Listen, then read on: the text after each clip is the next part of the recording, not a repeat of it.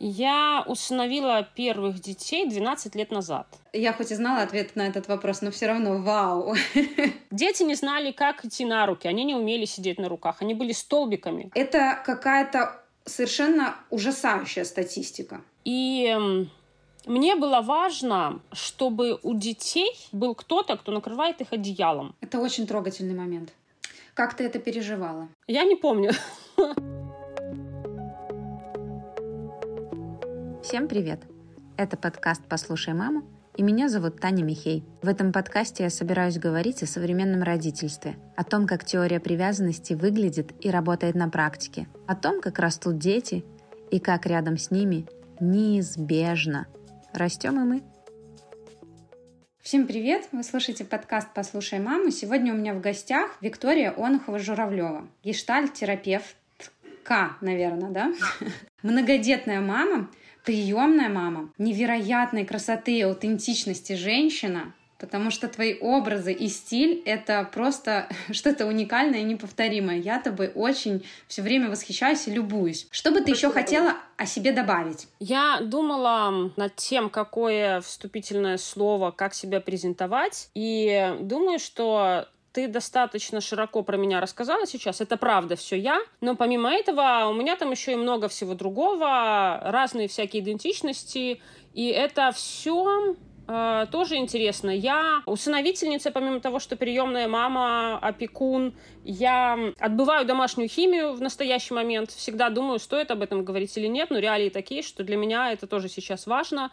И это имеет непосредственное отношение к нашей теме, на которую мы сегодня будем с тобой разговаривать. Но в целом э, мне больше всего, конечно, нравится та своя часть, э, в которой очень много ярких образов, которая очень женственная, которая очень жизнерадостная. Вот я бы добавила про то, что, мне кажется, я очень витальная. Да, у меня тоже о тебе именно такое впечатление, особенно когда ты сейчас вот это вот сказала про домашнюю химию, потому что действительно как будто бы нужно очень много жизненной энергии для того, чтобы это все переживать. Да, это так. Э, Вика, я, знаешь, специально не раскрывала все карты в начале, чтобы задать тебе этот вопрос. Вика, сколько у тебя детей? Я мама 13 детей. Периодически я говорю, что я мама 14 детей, этот какой-то фантомный ребенок э, вокруг витает, и мы с подружками даже смеемся. Это много, многолетняя история, когда он то возникает, то не возникает. Но сейчас э, я мама 13 детей.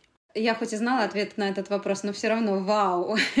Младшей дочке э, 11, а старшим девочкам 21-22. И сейчас у нас э, все подростки. Уже подрощенные дети у тебя. Да. Знаешь, я когда думала о нашем с тобой разговоре, я немножко почитала статистику, и есть один факт, который меня удивлял и раньше, но сейчас, на сегодняшний день, ничего не изменилось он заключается в том, что в Республике Беларусь, да, мы с Викой живем в Беларуси, около 80% детей, которые содержатся в э, домах ребенка, в учреждениях э, интернатного типа, эти дети, которые там содержат, 80% этих детей имеют живых родителей. Да, это так. Это какая-то совершенно ужасающая статистика. Значит ли это, что фактически из-за того, что у них есть живые родители, их невозможно взять в семью? Нет, это вовсе это не обозначает. Нет. Многие дети, которые находятся в системе интернатного воспитания, не подлежат усыновлению. Это правда. Их родители не лишены родительских прав но при этом они могут быть помещены в приемную семью, под опеку, в детский дом семейного типа. Их э, можно забрать на воспитание в семью. У нас в Беларуси есть разные формы устройства. Усыновление э, считается приоритетной, когда усыновители становятся равны в правах, равно как со своими биологическими детьми. То есть там полностью законное представление прав ребенка находится у усыновителя. Когда мы говорим о приемном родительстве или об опеке, законные представители назначаются местным органом власти, исполкомом, и представляют интересы детей, но принимать самостоятельные решения приемные родители и опекуны могут не в полной мере. Там очень много согласования с исполкомом.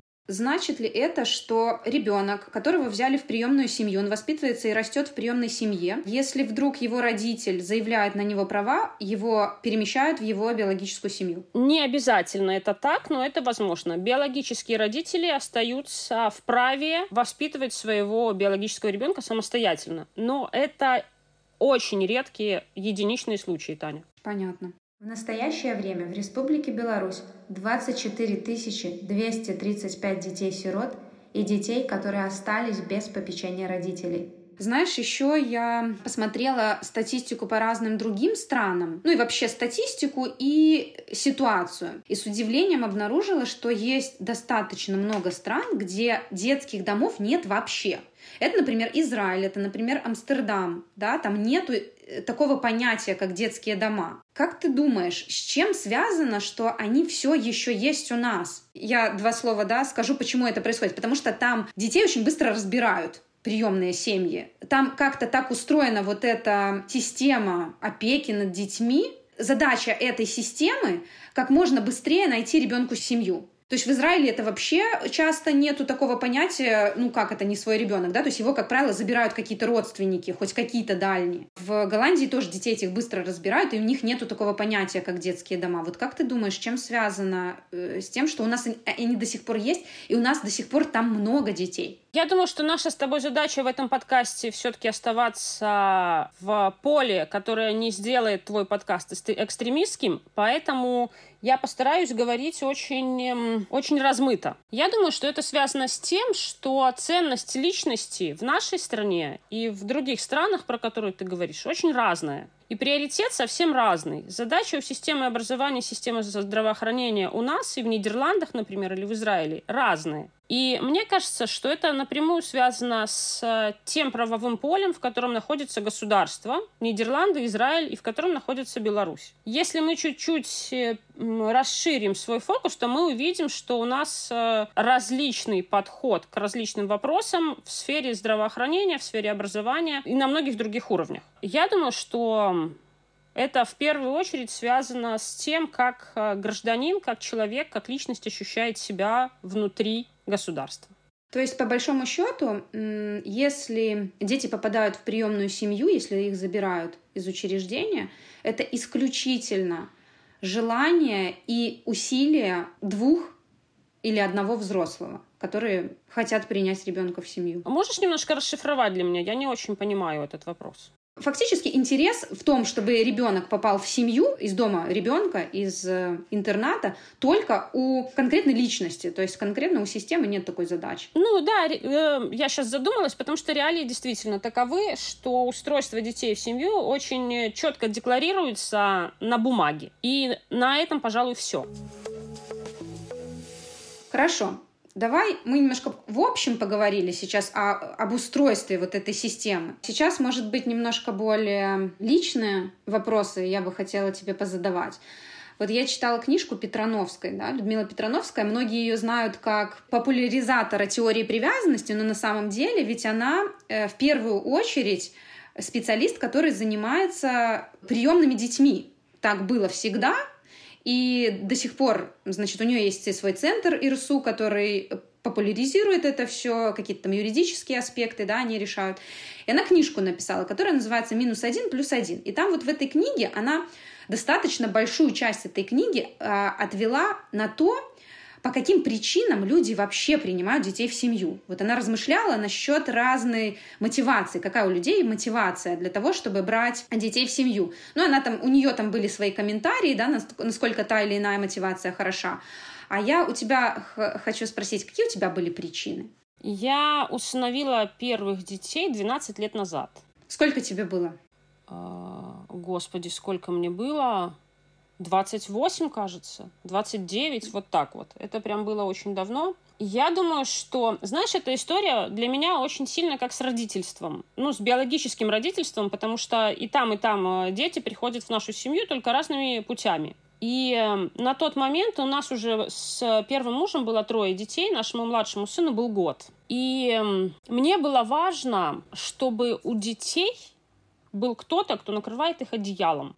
Я вообще в замещающем родительстве очень случайно оказалась. Я однажды увидела рекламу, рекламу, прям социальную рекламу э, о том, что двое детей, брат и сестра, ищут семью. Я не знаю, как я туда попала, случайно.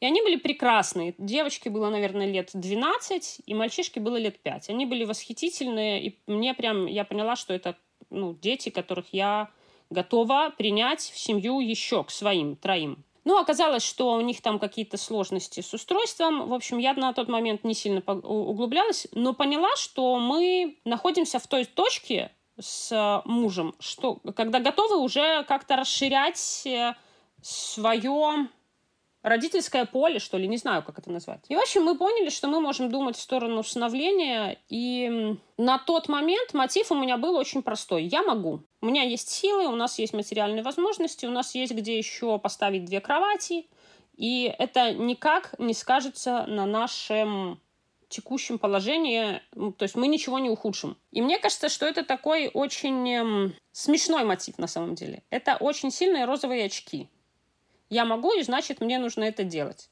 А, сейчас, через 12 лет, я думаю про то, что я, конечно, э, хотела очень много своих каких-то внутренних психологических проблем через этих детей порешать. Закрыть какие-то дыры. У тебя было на тот момент уже трое детей своих. Ты родила своим собственным животом трое детей. То есть нужны были именно приемные дети для того, чтобы... У меня было столько любви, что мне хотелось еще в этой любви кого-то искупать дополнительно. Вот. Но сейчас я понимаю, что это было как бы а про любовь только отчасти. А с другой стороны, это было про какую-то а, нереализованность, про невозможность найти другой способ размещения этой э, любви в какой-то профессиональной э, деятельности. Ну, что-то, Таня, знаешь, как э, имея тот базис, который у меня есть сейчас психологически, я понимаю, что здесь про любовь, да, но что-то еще, много всего еще. И когда я думала про наш с тобой разговор, мне очень хотелось эм, одновременно рассказать э, нашим слушателям про то, что это сложный процесс принятия детей, э, воспитания детей, взращивания детей. Это очень сложно. Но вместе с тем я подумала еще и о том, что не будь у меня этих розовых очков тогда, у меня не было бы сейчас таких прекрасных детей, которые у меня есть. Поэтому здесь, знаешь, такое всегда важно балансировать между реалистичностью и нереалистичностью своих ожиданий. А помнишь ли вообще ты тот момент, вот когда ты внутренне вот это решение приняла, да, э, что все, вот сейчас уже да. Я помню, когда мы приехали, э, мы прошли школу приемных родителей в Национальном центре усыновления, готовят э, к приемному родительству, к усыновлению. Там а, были курсы трехмесячные, наверное. Я считаю, что эти курсы нужны вообще всем родителям. То есть это должен быть какой-то целая программа государственная, которая рассказывает, что будет с родителями происходить, с чем они сталкиваться будут, э, как они будут изменяться, трансформироваться. Ну и, в общем, отчасти Национальный центр усыновления для усыновителей вот это делает. И, в общем, э, процедура такая. После того, как э, курсы пройдены, усыновительские, дают э, направление на знакомство с детьми, которых можно выбрать, выбрать в базе. Есть общереспубликанская база детей, подлежащих усыновлению, и оттуда можно выбрать детей, которые по критериям не подходят. И когда нам дали направление на знакомство с нашим Сашкой, но он еще тогда не был нашим, мы приехали туда вместе с детьми, с тремя. И Коле младшему был год. И я прям помню очень хорошо этот момент. Саша с детьми спали. Мы приехали в детский дом, они спали, и после сна выходили на улицу. И вот, значит, мы с детьми гуляем на улице, и Сашка выбегает и делает вот так. Он руками обхватывает Колю, он бежит к нам, обхватывает Колю и кричит остальным детям, это ко мне, это мои. И я поняла, Таня, в этот момент, что мы не можем, ну все, вот этот момент, когда понятно, что это мой ребенок.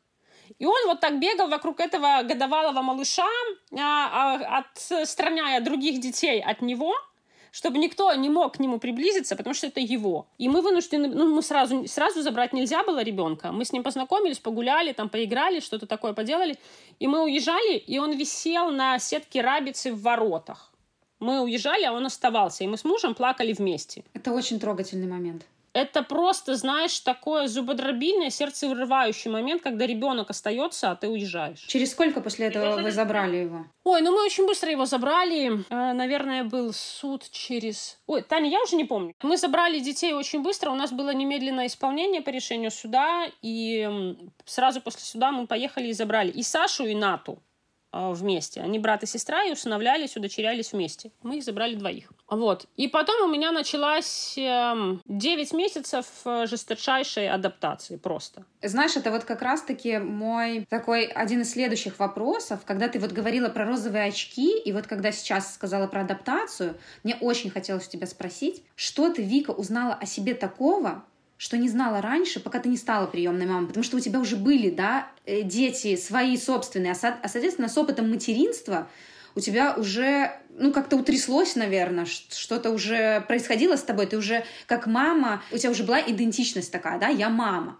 Вот что ты о себе узнала такого, что не знала раньше, уже после того, как ты именно приемной мамой стала? Ты знаешь, что я узнала, что я сука, что я могу не любить детей, что я даже могу их ненавидеть, что мне могут быть отвратительные дети, что я бы хотела, чтобы у меня не было детей, в принципе. То есть э, я узнала, что я могу принимать решения, о которых потом буду очень сильно жалеть. У меня было 9 месяцев, ну, наверное, там точно месяцев 7 с половиной 8 такие, когда я думала, что я разрушила всю свою жизнь, всю свою семью, что я уничтожила счастливое детство своих биологических детей, и что я полная дура, на черта мне это было надо. Я включала пылесос, и вместе с пылесосом выла в него. С чем это было связано? Ты не справлялась с бытом, э, ты не справлялась с поведением детей. Что конкретно тебя выносило? Это было связано с моими ожиданиями. Я ожидала, что сейчас я заберу детишек, и они сразу будут э, ласточки, лапочки чудесные, будут делать все, что я им говорю,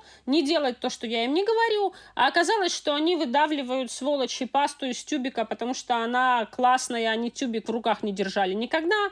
Оказалось, что они боятся котенка, потому что никогда в жизни не видели. Первые три недели они воняли капустой, Таня. Ну вот пока их забрали из системы, они пахли ужасающе. Дети не знали, как идти на руки. Они не умели сидеть на руках. Они были столбиками. Сашку берешь на руки, а он просто был деревяшка такой, буратинка, как бревно. Они не знали, что такое, как располагать руки, как закидывать ноги. Ничего этого дети не умели. У них было очень много форм приспособления к той системе, где они были. Ната, например, закачивала себя. Она очень сильно качалась, прям очень сильно. Ей было 2,8, около трех лет ребенку было. И она прям сильно качалась, когда пугалась. И ребенок выключался. Я не могла ничего сделать. Она просто было тело такое. Э, дети боялись самолетов, машин, звуков, э, всего. Однажды я жарила блины, и Саша мне сказал, мама, что ты делаешь? Я говорю, ну я жарю блины. А что, блины жарятся вот так? Ну, дети не знают вообще, дети, которые в системе находятся, не знают ничего про, про быт. Это прям истории первых, э, первых полугода, реально. Прям очень близкие такие, быстренькие. Когда дети ели яблоки целиком, Сашка добрался до косточек, испугался, прибежал ко мне, потому что он не знал, что это в яблоке такое. Они же в детском доме едят четвертинками, дольками, чищенные яблоки. Как выглядит яблоко целиком, дети не знают. То есть правильно я понимаю, что они не знают э этих моментов до тех пор, пока они вообще не выходят из э детского дома, кто когда? Да, Таня, совершенно верно. Многие взрослые дети, выпускники детских домов, не знают, как заварить себе чай в пакетике. Когда на каком этапе добавить сахар, потому что в детском доме чай приносят уже заваренный в чайнике. Это очень впечатляюще. Это катастрофа просто. Это целый пласт людей, целая э, категория, которая выходит и не представляет ничего. Не, вообще ничего. Они не знают, где взять справку в исполкоме или в паспортном столе, как заказать паспорт, как оплатить э, проезд в метро. Это сейчас у нас э, есть эм, последние несколько лет есть э, волонтерские организации, которые с детьми уже как-то взаимодействуют на уровне, ну, быта вот такого. Нити дружбы работают отлично, они прям молодцы, делают очень большой кусок работы для подрастающих э, выпускников. Это правда спасение, но это то, что должно делать государство. Нити дружбы – это команда опытных специалистов, которые организуют значимые проекты в помощь детям-сиротам, а также привлекают общественное внимание к проблеме сиротства – Нити дружбы помогают детям-сиротам в социализации, профориентации и всестороннем развитии.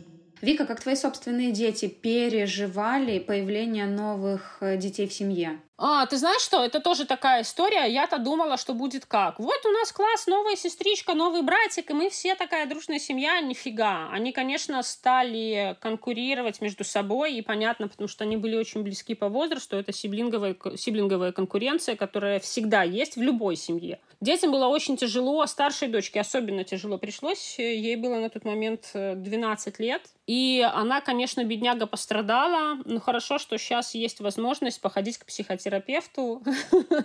А, это тот запас, который все родители своим детям передают. Э, какой-то мешок, который нужно нести к психотерапевту и распаковывать. У детей, и я узнала об этом гораздо позже, когда уже мы смогли про это говорить, была уверенность, что они недостаточно хороши, и что новые дети Э, выступают как замена им. Типа они не справились, они не оправдали, они что-то там. А, не очень хорошие, а вот новые дети вместо них. И они, правда, с этим долго справлялись, и я не уверена, что они справились с этим до конца, потому что они еще, в общем-то, довольно юного возраста все. Но это то, что я смогла от них услышать потом словами через рот, как им было. Они очень сильно обижались. Они, конечно, очень сильно не понимали. Им было непонятно. Одно дело, когда предварительно обсуждать э, историю о том, что есть дети, у которых нет мам, у которых нет постели, нет игрушек, нет чего-то там, нет поддержки. А другое дело, когда напрямую с этим сам ребенок сталкивается, что это не просто разговоры, а вот нужно с этим говнистым, гадким пацаном как-то мириться, договариваться, он отбирает игрушки, он не смывает за собой унитаз, он еще что-то там не делает, и это все становится частью жизни. Тяжело всем, Таня. Детям очень тяжело. И поэтому, ну, прям, это надо знать. Не то, чтобы нужно прям сильно оглядываться на это, но это нужно учитывать, что жизнь каждого члена семьи будет перекроена. Слушай, ну я представляю это даже в том смысле, что когда вот у меня вторая дочка родилась, то действительно всей системе потребовалось около двух лет, вот такие сроки назову, для того, чтобы устаканиться, чтобы все привыкли к новому образу жизни, к тому, что у нас есть еще теперь человек, э, чьи потребности нам нужно учитывать, режим дня, вот эти сны и все такое. А тут даже двое детей сразу добавилось. И, и это двое детей, это... которые по-другому делали все. Младенчик к нам приходит в нашу действующую систему, и мы взрослые, ну там условно взрослые, действующая система вокруг него чуть-чуть расширяется. А он уже приходит в эти правила. А приемные дети дети, которых усыновляют, приходят из какой-то системы, из своей биологической семьи, например, или из э, дома ребенка, из детского дома. Они приходят уже с чем-то на них навешено, как на пирамидку, какие-то кольца на них уже навешаны, и перекладывают эти кольца, как ты хочешь себе. Звучит э, действительно как задачка такая родительская, которую нужно решать. При этом я знаю, что в какой-то момент ты с этими детьми осталась одна. Ну, мы с мужем развелись, с первым мужем мы развелись, и я осталась с пятью детьми одна. Как ты это переживала? Это было очень тяжело. Это был какой-то бесконечный челночный бег между школой, садом, работой и э, готовкой. Прям это ну, я плохо помню, что я чувствовала в тот момент. мне кажется, что я ничего не чувствовала, потому что у меня не было на это ресурсов, э, времени, ничего. Я прям была как заводная курочка, которой ключик повернешь, и она клюет зернышки. Вот я вот, мне кажется, так делала. С какого момента ты уже начинаешь что хоть что-то помнить? Ну, я начинаю очень хорошо много всего помнить, когда я встретилась со своим прекрасным теперешним мужем, когда он взял меня на ручки и дальше через все, весь этот пиздец понес. И до сегодняшнего дня.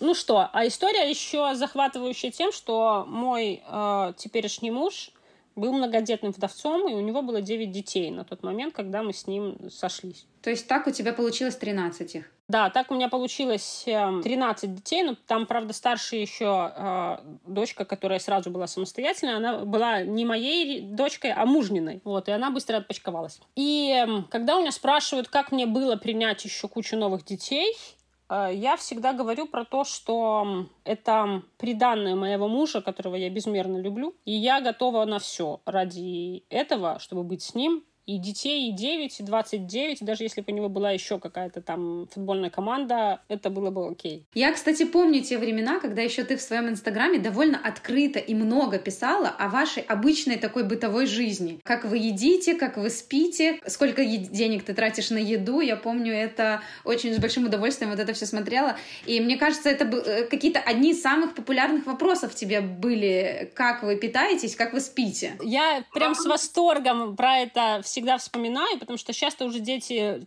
отчасти разъехались, и я готовлю меньше. Но самый популярный вопрос был, правда, готовлю ли я суп выворкой? Готовила? Нет. А самый пик, когда все дети были дома, еще все были школьники, я готовила 7-литровую кастрюлю супа на день, или если к ней есть второе, то тогда супа хватало 7 литров на 2 дня. Ну, я и сейчас люблю готовить противнем, запекать это все. Э, прям очень удобно. Но теперь у меня другая проблема. Я не могу перестроиться на меньший объем. Мне нужно, я, знаешь, как по инерции пру эти все большие объемы, готовлю там противень, запекаю чего-то, а потом оказывается, что детей-то у меня уже дома меньше, и готовить надо меньше. Это поэтому ты говоришь про 14 ребенка, чтобы было Чтобы кто-то это все съедал. Нет, я не знаю, э, почему я говорю иногда про 14 ребенка. Мы не планируем с мужем больше детей, потому что мы немножко подустали от этого всего родительства, и хочется уже а, в других частях побыть не только родителями, но еще и, не знаю, мужчиной и женщиной, и какими-то профессионалами, специалистами, чем-то помимо родителей. Это поэтому ты сейчас мало пишешь о детях? Я мало пишу о детях, потому что дети взрослые, и это их личное пространство. Не могу и не хочу вторгать чужих людей в их пространство. Потому что эти истории бестактных вторжений очень э, мучительны. Когда кто-то подходит и говорит, о, я знаю, ты не любишь свеклу, я читал в Инстаграме там у твоей мамы, или я помню, как ты там что-то маленький, как тебя тошнило, как ты разрезал себе руку, когда вы там что-то там резал морковку. Я прям не хочу больше этого для своих детей, потому что privacy очень важно. Личное пространство обязательно должно быть у человека любого возраста. Это знаешь, я сейчас очень много тоже думаю об этом в контексте своего телеграм-канала, в котором я пишу. С одной стороны, это действительно может помогать другим родителям посмотреть на свое родительство изнутри, а с другой стороны, я все больше и больше задумываюсь о том, что как потом это все может обернуться для моих собственных детей, и все больше и больше действительно делаю выборов э, в сторону либо писать очень отстраненно и не называть никакие имена, и просто делать это как историю ну, о каких-то маме и мальчике, да, или маме и девочке. Бестактные вопросы, тебе же их задают, наверное, или задавали много. Кого ты больше любишь, родных или приемных? Как ты на них реагируешь? У меня сейчас классная история. Э, я детям говорю, я больше всех люблю Настю. У нас нет ребенка по имени Настя в семье. Вообще. Тебя задевают они? Вопросы бестактные. Когда а, другие ну... люди спрашивают, э, зачем я понабирала столько детей? Сейчас а, нет. Да. Я очень сильно о них ранилась несколько лет назад, ну, лет пять, наверное, назад. Мне было очень мучительно, потому что э, мне хотелось э, оправдаться и рассказать, что у меня нет никакого меркантильного интереса, что я к детям отношусь одинаково, ну, не в смысле одинаково ко всем, а что мне не важно, какой способ попадания в семью для ребенка. Я не выделяю никого, там, биологических, не биологических, я отношусь ко всем с большой любовью и теплотой. Но у меня, правда, разный подход к детям, потому что им надо разное, они все разные. Меня сейчас бестактные вопросы забавляют потому что я вижу в них отражение человека. Самая частая, конечно, история — это про то, что мы наживаемся на сиротах, что мы их взяли ради денег. И для меня сейчас это тоже история про мотивы, которые доступны человеку. То есть тот, кто такую теорию, такую версию выдвигает, может взять ребенка из системы только за большие деньги. Это единственное, что могло бы этого человека заставить, подтолкнуть пойти в замещающее родительство. Ну, конечно, мы живем в небольшом городе сейчас, и здесь очень много слухов о том, что мы полностью на содержании содержании государства, что нам государство построило дом, что нам Еврооптом привозят продукты прямо еженедельно.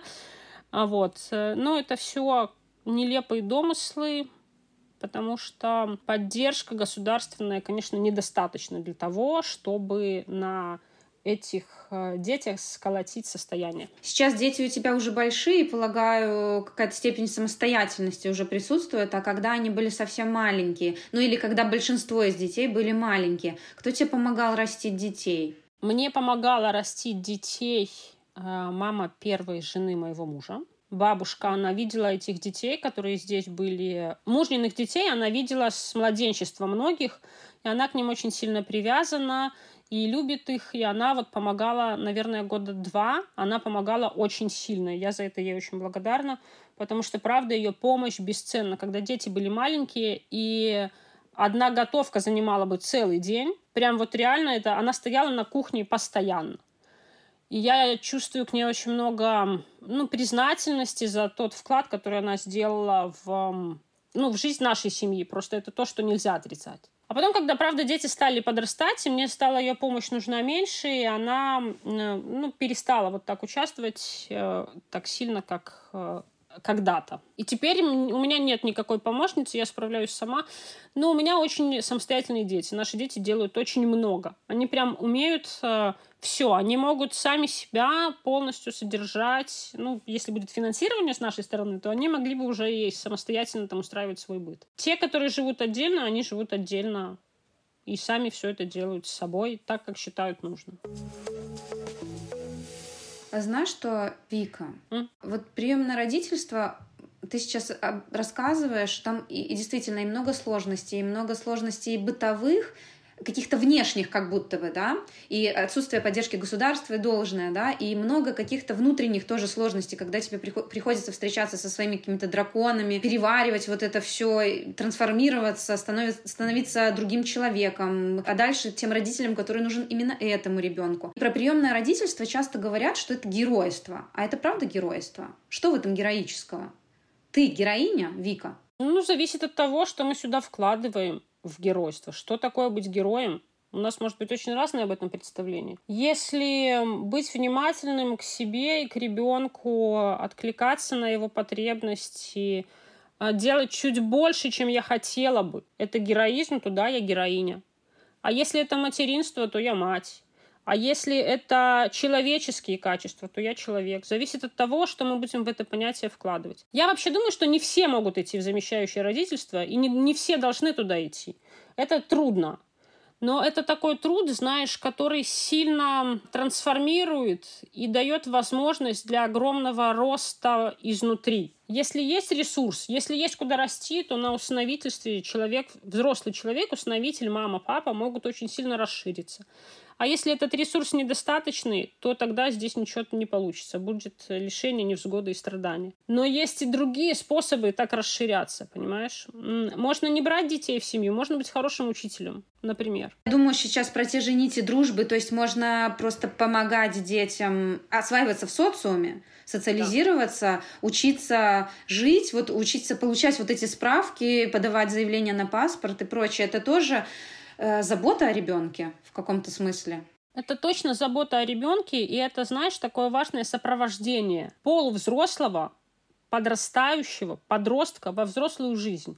Это такая штука, которая помогает выпускнику детского дома встать на ноги, обрести больше уверенности. Детям не на что опереться. У них нет никакой... За спиной у них никого нет. У тебя за спиной кто-то есть. У твоих детей за спиной кто-то есть. У моих детей за спиной кто-то есть.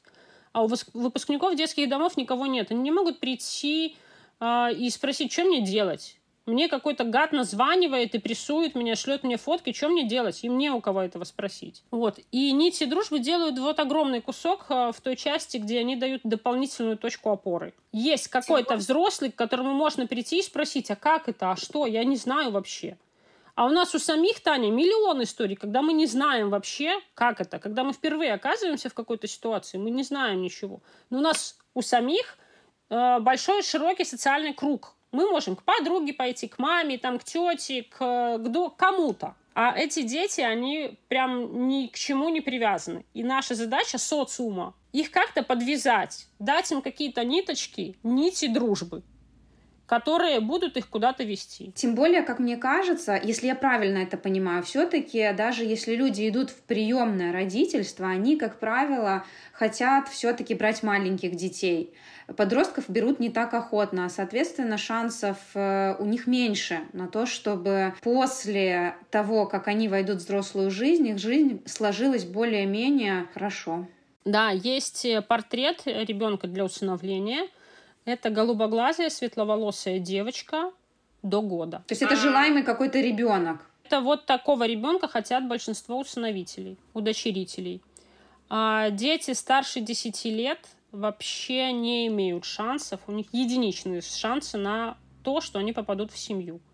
Дошкольников еще берут, ну, более-менее, пятилетки. Это вот такой потолок, когда есть у родителей надежда, ожидание, вера, что они смогут этого ребенка до школы как-то социализировать, реабилитировать, подготовить что-то, когда есть какой-то еще буферный год, например, до школы.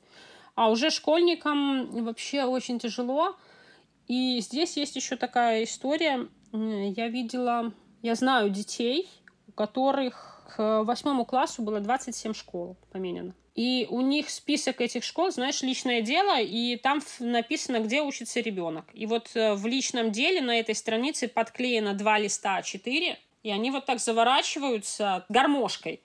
Потому что этих детей перекидывают из школы в школу, системе неудобные дети не нужны. Нужны удобные. Действительно, как ты и сказала, ребенок не может привязаться ни к чему. У него нет да. ни взрослого, ни, и даже к системе, условно говоря, да, к классу, к одноклассникам, может быть, да, хоть к чему. Смотри, у нас есть история, когда у ребенка не успевает сформироваться базовое доверие никому вообще. Вообще никому, нигде, ни на каком этапе. Он его не может сформировать как этот человек должен во взрослой жизни выстраивать отношения, с кем, как он может себе партнера найти, как он может устроиться на работу, как он может какие-то доверительные отношения в любом коллективе. Никак. Он не может ничего. И среди детей-сирот, выросших детей-сирот, очень высок риск суицида. Они не могут жить, они просто не представляют, как жить. Они могут жить только в четкой системе какой-то.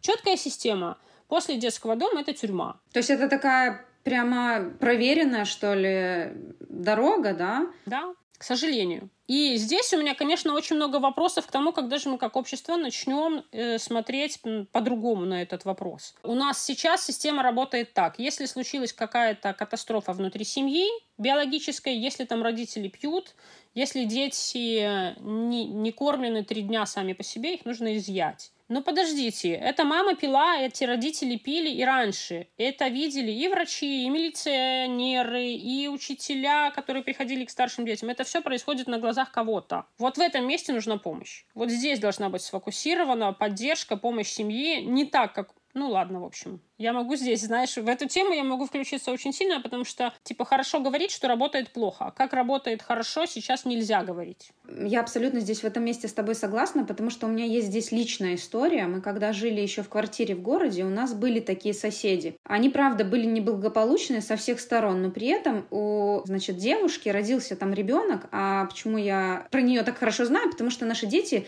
старш, мой старший и ее ребенок одного возраста. Мы вместе как-то на детской площадке, там где-то пересекались в подъезде, условно говоря, и я видела, как постепенно становится хуже постепенно, это не, не происходило в один прекрасный момент, а постепенно. И однажды у нас была такая история, когда она действительно очень сильно выпившая была, и я просто забрала этого ребенка к себе домой для того, чтобы он, ну, поел, посмотрел мультики. Я ему дала пластилин, он, похоже, никогда не видел пластилин, потому что мультики он, похоже, смотрел очень часто и очень много, потому что он сразу от них э, как-то отвернулся, а пластилин его очень сильно заинтересовал. Он прям каждый раз спрашивал меня, а можно этот взять, а можно этот взять? Я ему потом, значит, с собой собрала этот пластилин, потому что ему очень понравился. Но вот когда я возвращала его к ней, ну, опять же, он был у меня какое-то время дома, я абсолютно четко понимала, что о нем заботится. То есть она старалась о нем заботиться очень сильно. У него не было никаких ни побоев, он был в чистой одежде, она ему с собой дала апельсин. И видно было, что она очень старалась быть хорошей мамой. Но вот это все-таки, ну, отсутствие там адекватных родственников, там у них еще в квартире какой-то инвалид жил, которому тоже нужен был специальный уход. Вот это все очень сильно усугубляло ситуацию. В конце концов, я ей пыталась там отдавать какие какие-то одежду для детей, да, но все равно, конечно, одной моей помощи было недостаточно, плюс потом мы уехали. Вот я очень хорошо это видела на вот этом примере, что на самом деле это не то, что человек пьет, и значит все сразу рухнуло. На самом деле это все как снежный ком накапливается. И что действительно в какой-то период времени можно вот так вот включиться, потому что когда эта мама, ну, пришла уже в себя, выспалась, и у нас случился разговор, когда я передавала ребенка, она не могла поверить, она мне спрашивала, а что, вот ты просто так вот это сделал, вот ты меня увидел, вот просто так мы с мужем, на самом деле, это вдвоем шли, там, переговорили коротко в лифте и решили, значит, спуститься и предложить ей помощь. Она не могла поверить, что кто-то может сделать это просто так, просто потому что мы увидели, что человек находится ну, в сложной жизненной э, ситуации. Поэтому я вот, знаешь, прекрасно тебя понимаю, что действительно помощь нужна вот где-то еще там, где-то еще, когда вот этот снежный ком только начинает набирать обороты. Да, и вот интересная такая история ты рассказываешь. Э, мама, которая спрашивает, а что ты просто так? Как ты думаешь, насколько сильно она этому миру сама доверяет? На кого она может опереться сама? То есть это история, которая через, в поколениях эта девочка, которая твоя соседка тогдашняя, тоже росла у кого-то на глазах в какой-то семье, и какая-то поддержка у нее была или не было скорее. К сожалению, эта не история не закончилась благополучно, и ребенка все-таки изъяли, он находится сейчас в ну, интернате. Это прям вообще такие, знаешь, семейные сценарии очень сильные, когда выпускники детского дома сами своих детей сдают, ну, не сдают, у них забирают детей в детский дом, потому что они не справляются. И это из поколения в поколение история может длиться очень долго. Вика, ну э, мы поговорили уже про то, что действительно не всем нужны нужно идти в это приемное родительство, замещающее родительство. Не всем нужен такой опыт, не, не каждый сможет справиться с таким опытом. Но все же, если люди есть, которые об этом задумываются, вот прямо сейчас, о том, что они могут, по крайней мере, им позволяет там какая-то финансовая составляющая, место позволяет, как ты говоришь, да, поставить вот эти две кровати. Что бы ты могла им сказать, какое послание может быть. Людям, которые раздумывают, которые еще на чаше весов вот это все взвешивают. Мне кажется, важно понять, куда идти за помощью. Тяжело будет на любом этапе, в любом родительстве. Роди ты ребенка, он у тебя будет там э, не спать, э, например, два месяца или три месяца на ручках его нужно носить. Заберешь ты ребенка из системы, и он там а, нифига не умеет, ни карандаш держать, ни ручку, ни ложку, ничего. Мне кажется, в этом месте, еще до того, как ребенок оказался дома, надо понимать, кому идти за помощью, где читать, куда бечь, кому звонить, у кого спросить. То есть э, вот это, эти социальные связи, эта деревня, которая может нас поддержать, она и здесь может быть для нас очень важна. И важно понимать, что ребенок будет все равно не такой, как мы ждем. У нас все равно есть ожидания, и эти ожидания все равно не исполнятся. И вот в этом месте я думаю, что важно приемным родителям, усыновителям быть очень милосердными к себе. Понимать, что у них есть предел, что они не всемогущие боженьки, и что у них в жизни с их ребенком будет много косяков. У нас у всех постоянно происходят какие-то косяки. Но с этими косяками тоже можно жить. С этими сложностями, с этими трудностями, с этим неудовлетворением, с этим разочарованием, с ним тоже можно жить из этого тоже выстраивается наша связь с ребенком, наша связь друг с другом из неудач. И, ну, мне кажется важным понимать, что через это можно жить. Через вот эти вот все трудности все равно можно пробираться, и все равно с той стороны есть еще и много ценного, веселого, любовного, радостного, счастливого. Это не только мрак, а еще и не мрак. Вика, спасибо тебе большое за такой классный, честный и, не знаю, содержательный разговор. Я тебе очень благодарна, что ты согласилась э, прийти ко мне в подкаст, поговорить о приемном родительстве. Я в описании к этому эпизоду оставлю ссылки на наши социальные сети, на социальную сеть Нити Дружбы, может быть, на еще какие-то ресурсы, которые, может, либо ты мне подскажешь, либо я сама поищу, для того, чтобы можно было в эту тему, кому интересно, еще немножко углубиться, что-то почитать, где-то что-то узнать. Каждый может стать патронатным воспитателем навещать ребенка в учреждении, дать возможность ребенку хоть какой-то короткий период времени пожить в заботливой и понимающей семье, поделиться с ребенком своим жизненным опытом, научить ребенка готовить, делать покупки, помочь в выборе будущей профессии. Чтобы стать патронатным воспитателем, можно обратиться в нити дружбы. Ссылку я оставлю в описании к этому эпизоду.